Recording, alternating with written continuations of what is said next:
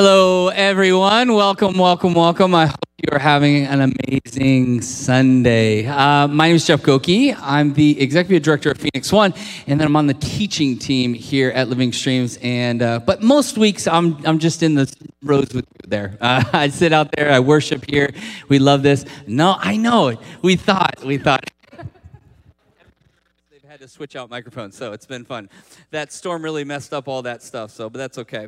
Uh, but really, I, I, really love the opportunity when I get to come and teach. So thank you so much. Um, I uh, we've been in this series for the last three weeks uh, to the ends of the world, and, and, the and the goal is this. The hope is this: is that we want to invite you in to the greater purpose that you've been brought into.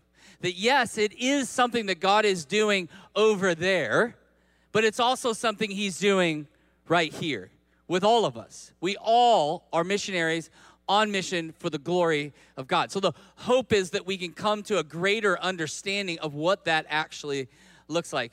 Uh, for most of my life growing up, I, I, went on mission trips. So we would go to, you know, I went to Jamaica and Guatemala and, and, and did that. And then I kind of went through a 10 year period of time where uh, I just said, no, nah, I'm, I'm, all done with that. And uh, my, I got married and, and became a pastor and things like that. And then 12 years ago, I went on a trip to India, and I've talked about this in, at other times when I get an opportunity to speak because it was so transformative for me. It was one of those trips where it's like, oh, everything changes from here. It was really deeply impactful uh, for me and, and in my life, and to the point that I, I mean, we were, I was in the villages like preaching the gospel, and like hundreds of people coming to know the Lord. And I'm like, I, I need to be here. Like, I need to move my family to India. And so I was like, you know, so radical. I was like, I'm going to, you know, Skyping my wife from India going, I think we need to move to India. And she was like, why don't you just come home? But uh, like, like, I was like so overwhelmed by what it was happening. I really felt like I think God's calling us to India. So I'm on the airplane on the way back home, and I was journaling through the whole experience, which was uh, something I, I, continue to do. I have all these journals with just that experience, and journaling through that, and I was building anticipation about you know what it would look to like to have my family there, what it would look like to be on mission there, and all of that. And all of a sudden, I just felt like a pause. And and I wrote in my journal, I'm not calling you to India. I'm calling you to the camel that can't go through the eye of a needle. You know, if you remember in that passage, Jesus is talking about the affluent and how it's, he said it's almost impossible for them to enter into the kingdom of God. And what he was saying is, I'm calling you home, to be a missionary at home, to take what you've learned around the world and bring it back home and to be a missionary at home. And I really felt that he had called me to be a missionary to the suburbs. And I was like, without the suburbs. Like, get me out of the suburbs. I don't want to be in the suburbs. Put me in India. Put me anywhere but the suburbs.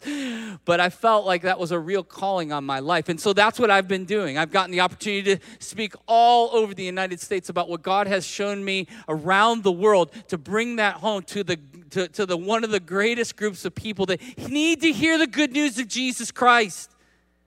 Because we have so much and we think we got it all figured out. Right here is our mission field. Some of you he will send around the world. The vast majority of you, your greatest mission field is right here. Right here. And this is what Jesus was trying to help his disciples to understand initially. Remember, the sending out first starts at home and then around the world. And so Jesus says this in Matthew 9, Matthew 9, verse 35. And Jesus went throughout all the cities and the villages teaching in their synagogues and proclaiming the gospel of the kingdom, healing every disease and every affliction. And when he saw the crowds, he had compassion for them. In other translations, it says he had great compassion for them because they were harassed and helpless like sheep without a shepherd. Then he said to his disciples, The harvest is plentiful, but the laborers are few. Therefore, pray earnestly to the Lord of the harvest to send out laborers into his harvest.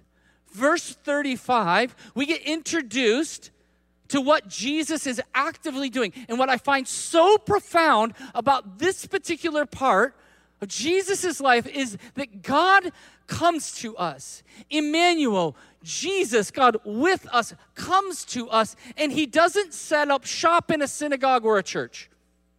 Isn't that interesting? Isn't it interesting how we have become so accustomed to saying to the world, Come to us? No, no, you got to come to church. You got to show up here. And this is beautiful and this is wonderful. And we've actually created programs to make it comfortable for everyone to come to us. A lot of the strategies over the last 30 to 40 years have been come to us. If you come to us, then we'll care for you. But what we see with Jesus right out the gates is what does God do? He goes to them. What is Jesus doing? His church is in the villages. He's walking around. He's spending time with, yes, his ministry is also in the synagogue, but he is moving and he is active. His gospel is not stagnant, it is moving forward in and out of the spaces and places in which the Spirit of God has called Jesus into. And I wonder if that might create for us a pastoral imagination for our calling in this world. That what we do and who we are isn't just about coming here, it's about going there. And so much of what Jesus is going to invite us into is what happens outside of this space and what he's inviting us to do. William Barclay says this Jesus turned the words of Christian truth into deeds of Christian love.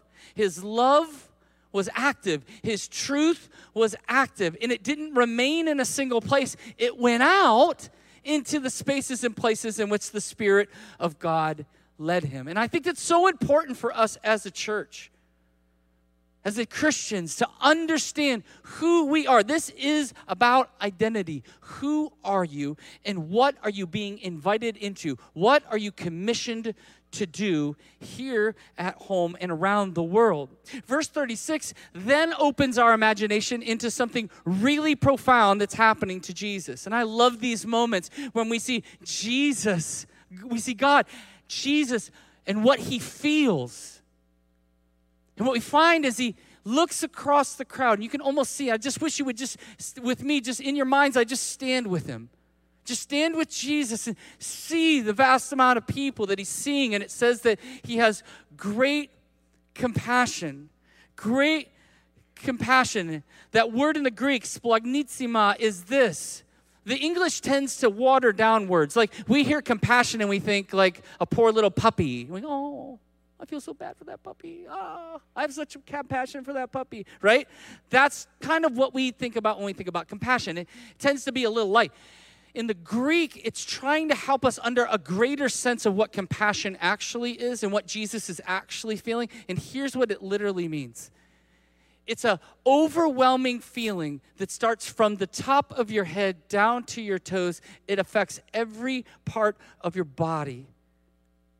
One of my best buddies, uh, he lives in Chicago we used to live in Maricopa back in the day.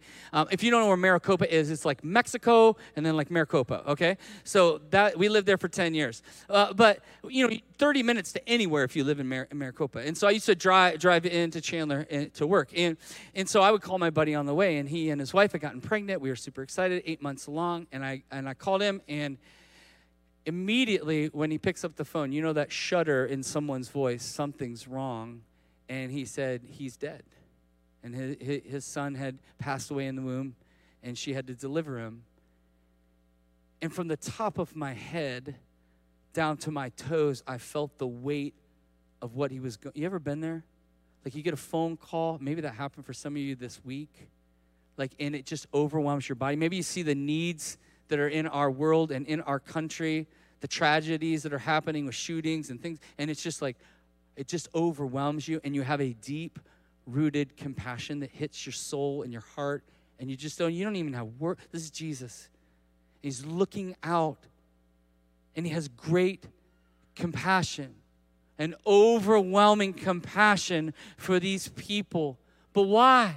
Why does he feel this? Why is he so overwhelmed? A couple reasons. Number one is it says that they were harassed and they're helpless. They're like a sheep without shepherd. He's overwhelmed by the need that is out there, the overwhelming need of what people need. He's just heartbroken by it, overwhelmed by it. You know, here in Phoenix, we have a lot of different group homes. One of my buddies, uh, Ryan Centers, he, he runs one called Ohana. This church has been very generous towards his organization, and they have group homes. We have a home here where we take, we take people who are transitioning, they aged out of the foster care system, and right here, right? And if you've gone into those spaces and spent time with these kids, your heart breaks. You start to go like, oh my gosh, they're, they're harassed and they're helpless. They've been abandoned. They're like, it's like they're sheep without she- a shepherd. It, it just is an overwhelming feeling. But here's the other thing that Jesus is overwhelmed by who's helping the need? Who's doing something about it? Do you know in the United States there are 400,000 kids in the foster care system? That's like overwhelming. That's like, wow. Do you know what grieves my heart? grieves the heart of the Lord, there are 167 people who proclaim to be Christians who would just allow this tragedy to continue on. Now we get a picture why Jesus is brokenhearted. He's like, who's doing something about all the need? Who's going to care Who's going to love? Who's going to sacrifice? Who's going to be like a shepherd to these sheep that are helpless and alone? Like, who's going to do it? And it, it doesn't stop with just foster kids. Poverty, widows, you go down the road. There's so much need. And this problem isn't just something that happened 2,000 years ago, it's right now in front of us, and it's breaking Jesus' heart and he's looking to you and he's looking to me and he goes, Would you break with me? Would you start allowing your eyes to be opening, open to who I am and who you are and what we've been called to do in this world? Because this is a modern day problem.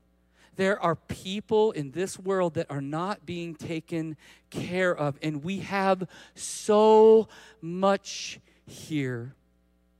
And Jesus looks to you and he looks to me and he says this like, look, your wealth, your time, your talents were never meant for you. They were never meant for you. People should not have to wonder where to get help. They should know. They should know. They should know that, that we are sons and daughters of the Most High God on mission for Him every single day to go, I'm here to help. What can I do? I'm on mission. You're on mission. We're all on mission. This is what it means to be the ecclesia, the body of Christ in this world. William Carey says this He says, Expect great things from God, attempt great things for God. Expect great things from God but attempt great things for God, which Jesus now looks to his disciples. It's almost like he gathers them around. You can feel it. And he goes, Hey, hey, come here, come here. Guys, guys, guys, come here. Do you see out there? You see all that need? It's breaking my heart. It's great. The harvest is so great. And here's the thing it's breaking my heart. He's like, Where are the people? Where are the laborers? We got to pray to God. We got to pray to God that people will start wearing this. The people will be overwhelmed by it in the way I'm overwhelmed, but this is what we need. This is the heart that He's inviting His disciples into, showing and displaying to them. This is what He wants you to feel. He wants me to feel this, be overwhelmed by this. But you probably have the same question that I have which is like there's just so many needs, right? Would you agree with that? So many needs. And the question that we often get hung up on is like, well, well what do we do? Like, well, there's so much need, what are we to do? I got a question for you. How many of you noticed when you came in that something was different about our church? Did anybody notice? Yeah? Well, what's different?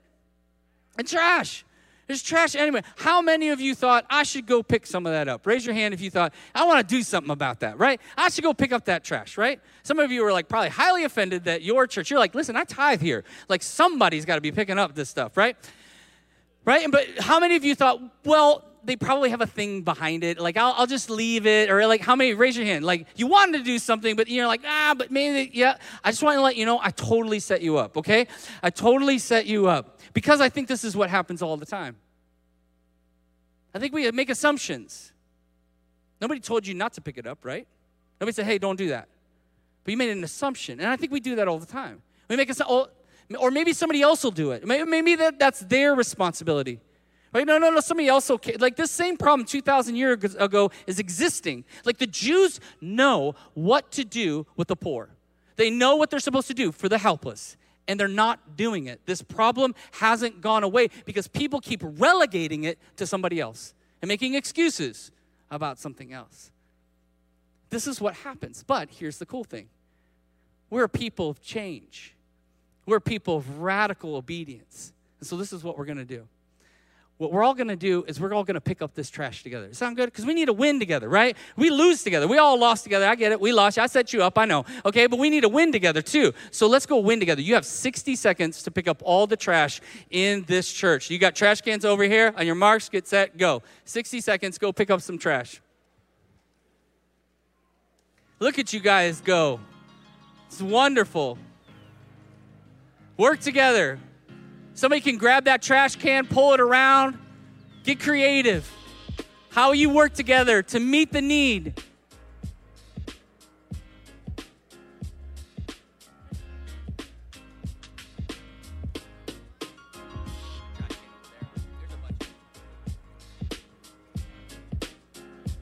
If you don't know where a trash can is, somebody just hold those trash cans up so people can see where they're at. Or look where all the people are.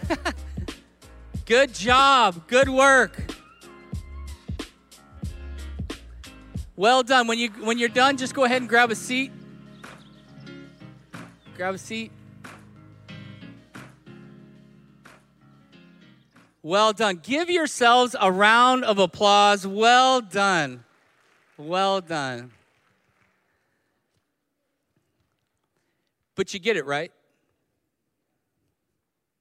You get it, right? Each one of you just went, I can pick up one piece of trash. If one person's in here, two people are in here, and they're picking up the trash in this room, that took you 30 seconds.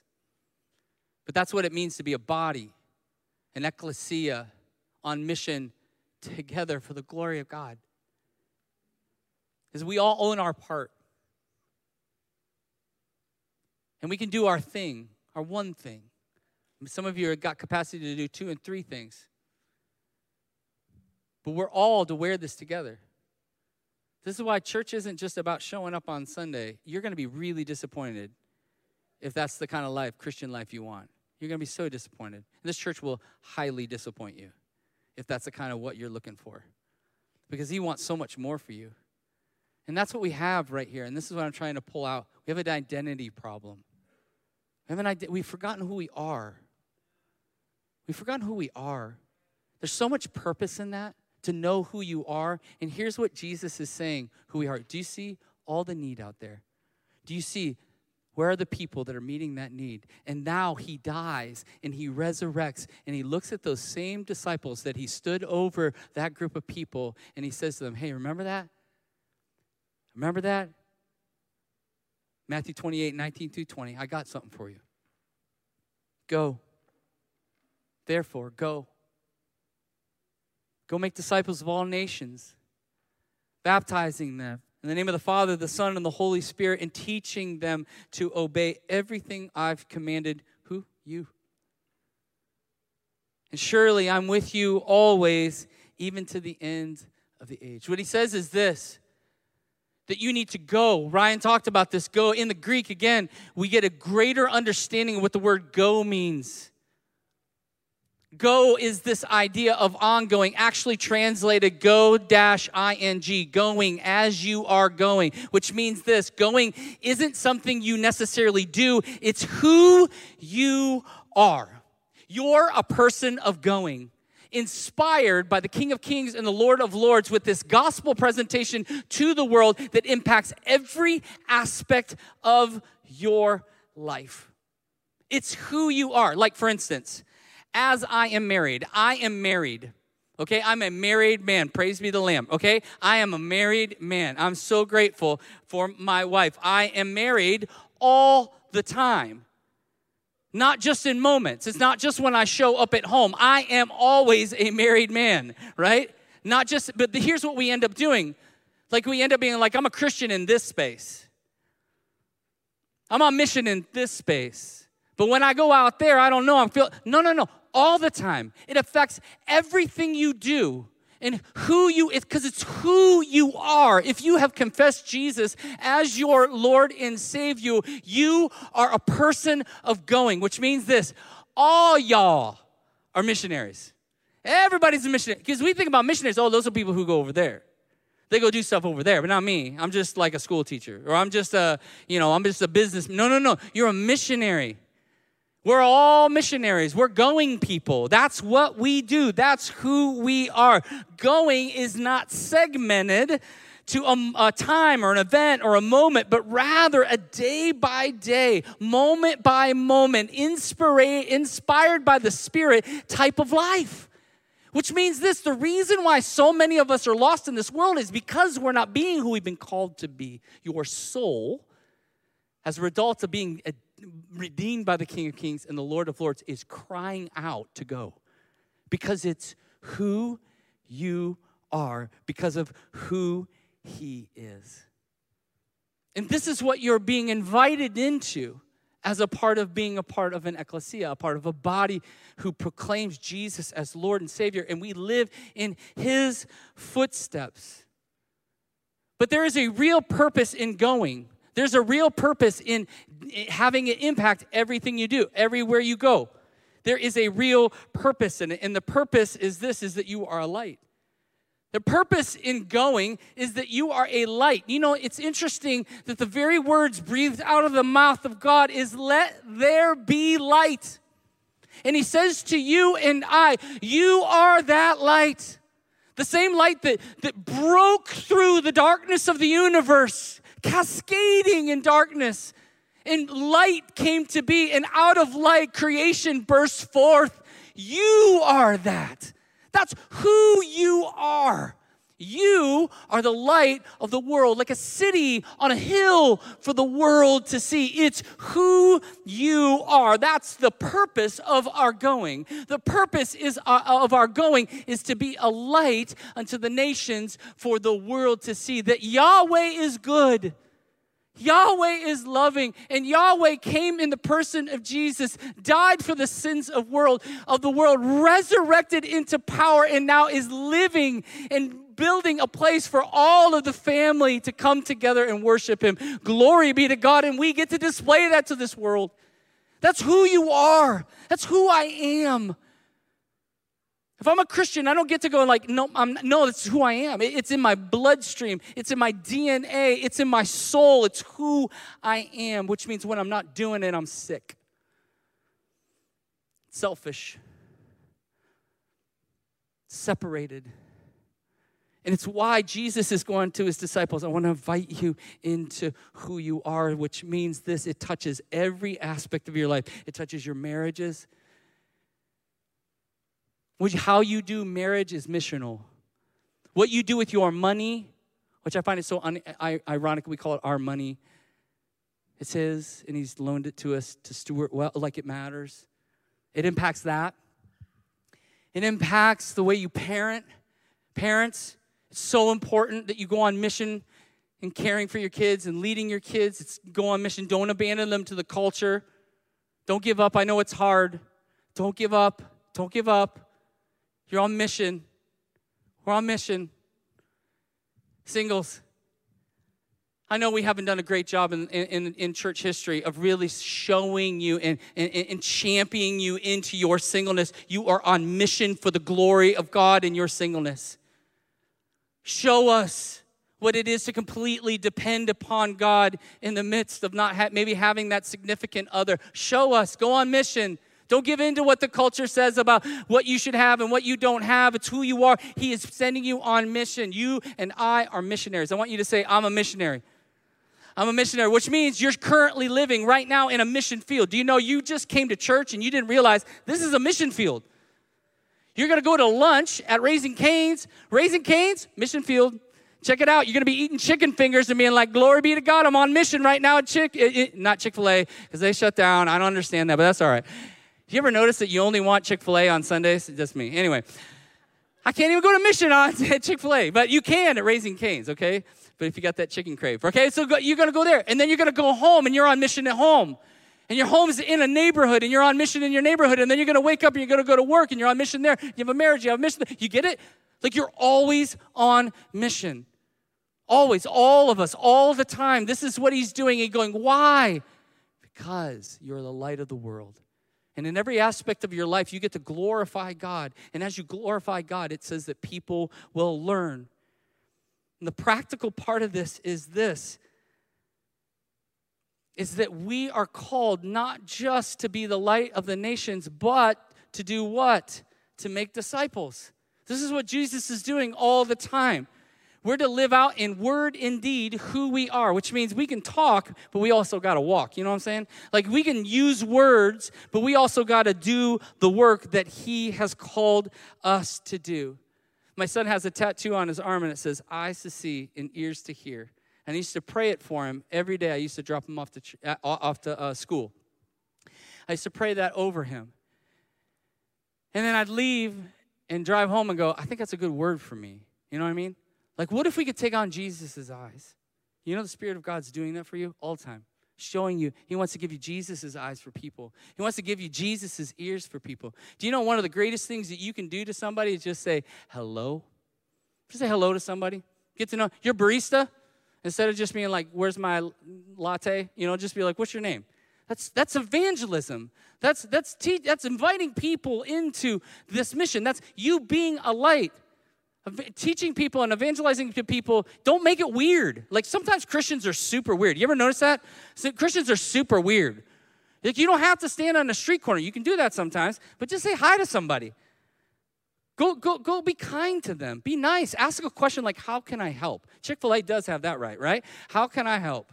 How can I help? What can I help you with? Do you know this church has a lot of staff on it? And we're grateful for the work they do here. But do you know what? You're called to help here. Help make this body stronger. Care for one another. Love one another. Serve one another. And serve in your city and serve around the world. But the question is, how can I help? Is going, hey, this isn't about me. It's about what do you need? That is a practical implication of what it means to make disciples to walk alongside of them. The other thing is this is that we are called to baptize them. He says okay don't just teach them but then also baptize them. Why do we do baptism? We're going to do baptism here today. Why do we do baptism? We do baptism because we want public christians. We don't want a private church we want public Christians. We want Christians to like, throw me under that water, under the banner of Jesus Christ, resurrect me in that power, and I want to go on mission for the glory of God. You know, that's Jesus for 30 years, is a son to Mary, helping her as Joseph passed away. He gets baptized, and, and he comes out of that water, and he goes on mission to the cross. These people today are going to get baptized as a public declaration of their faith. Many of you have gotten your baptism, you've gotten baptized, but you've forgotten your baptism. You've forgotten why you got baptized because you've been called to go on mission for the glory of God. And that's what Jesus does. We model what he did. He came up out of that water and then headed to the cross. Why? He who knew no sin became sin so that we could become the righteousness of God and to commission and call us into the same way of living, which means this when you live into that, that baptismal moment of going on mission, reminding yourself that you were once dead in sin and now alive in Christ, that inspires you to go because it's who you are. And then the last thing is this is that we teach them. That we teach them. Evangelism is holistic. And some of you are like, oh, I'm not an evangelizer, but you are if you can say hello. You are an evangelizer if you just make time with people. Kurt and I were talking uh, after first service, and he just said this. I thought this was such a good word. And if you know anything about Kurt, he's so good with just loving people and pastoring people. But he just says, I wake up every morning and I just pray for the one. Because Jesus was good with the one. You ever notice that? Woman at the well, what does she do when she finds Jesus? What happens when she feels seen and known? She goes in and she multiplies that love. That's what we're called to do. So who's the one he's put in your life? What if what what purpose to wake up every morning and go, I matter here on earth? And I need to be praying that God gives me eyes to see and ears to hear the people around because He's called and commissioned me to be His hands and feet in this world. And when I do that, I experience the goodness and the glory of the kingdom of God here on earth as it is in heaven. I start to find my purpose once again in who I am and what I've been called to do. And we need to teach people about the grace of God through both our failures and our faith, which means this. Do you know your failures will preach? You know your failures will preach? When has self righteousness ever worked? I'd love to talk to you about how great I am. Doesn't work. But somehow we picked up on this thing. We think like, no, we got to tell everybody how great we are. No, we should go around go like Paul, I'm the chief of all sinners. Like I'm the worst, bro, right? Like we need to invite people into going like, when I'm weak, he's strong. And I'm gonna boast in my weakness. I'm gonna take what was into the darkness into the light for the glory of God. Do you know your failures are gonna be preaching? Do you know as you go to work, and you sit across a coworker and you start telling them your story of failure, that you also get to talk to them about grace and mercy, that Jesus loved you and saw you and redeemed you. Your failures will preach. So let that let those failures preach. That's what it means to be on mission. That means on the glory because God gets the glory then, not us. Just let people know who Jesus is through what he's done in your life. But what most of us start feeling is this this feels like way too much. This is way too hard. And you know what? I agree with you. So many needs, so much hurt, so much pain. Somebody just feel ill equipped. Like, how could I do this? How can I make an impact? I get it. I, I really do. And this is where Jesus ends this great commission with this. And it's so important. And I want to bless you with this. He says this You're right, it is too hard. It is too much. And you can't do it on your own.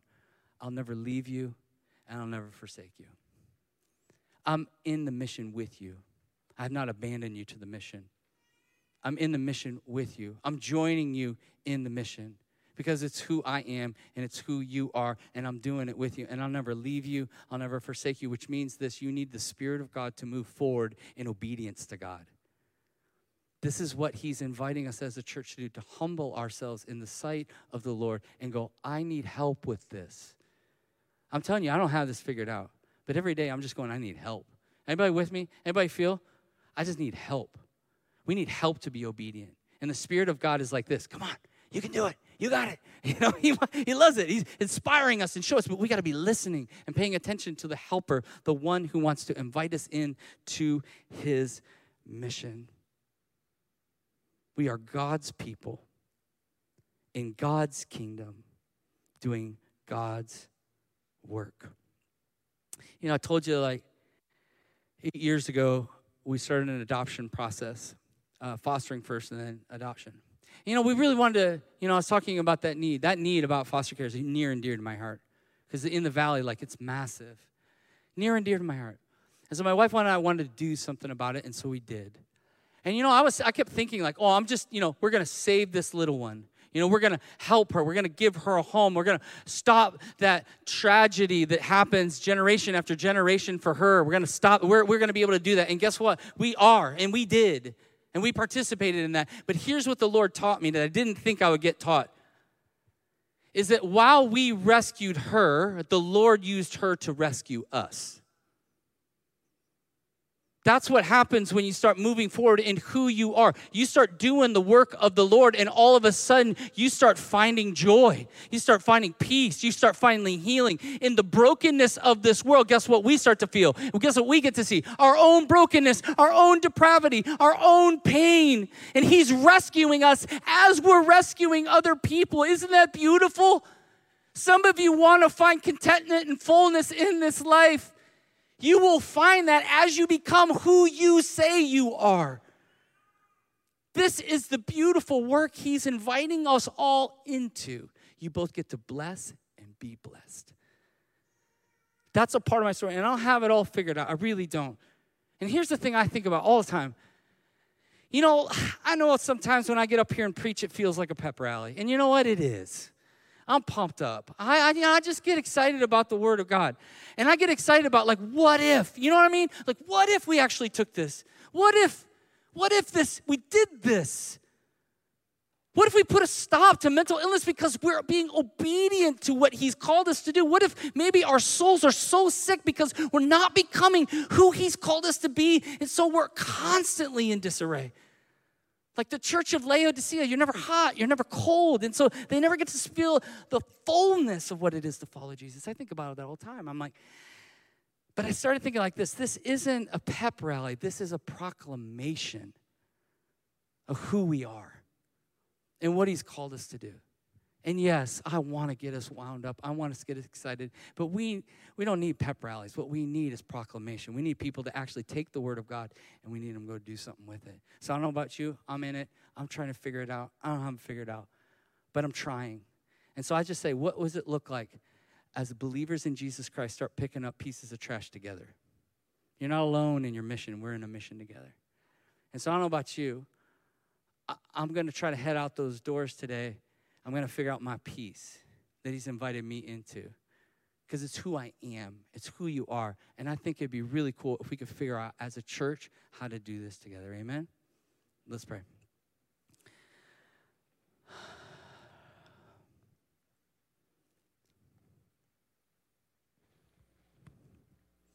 Father God, we need you. I just, that song, like, we need you. We need you now.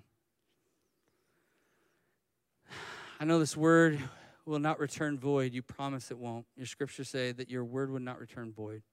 And I know your spirit is convicting people right now. Maybe you'll convict them to go care for orphans. Maybe you'll convict them to go care for widows. Maybe you'll convict them to go overseas and do missions overseas. And I'm going to trust and release them into your hands that you're going to do the work in their hearts and their lives. But, Spirit of God, don't give up. I know we can be lazy at times, spiritually speaking. We, we can be blind at times. Just please continue to pry in on us so that we can see the need around us and have our hearts break like Jesus' hearts broke. That we would fulfill your commission to go into the nation, to love them as you love them, care for them as you care for them, for your glory and your honor. In the name of the Father, Son, and Spirit, everybody said, Amen.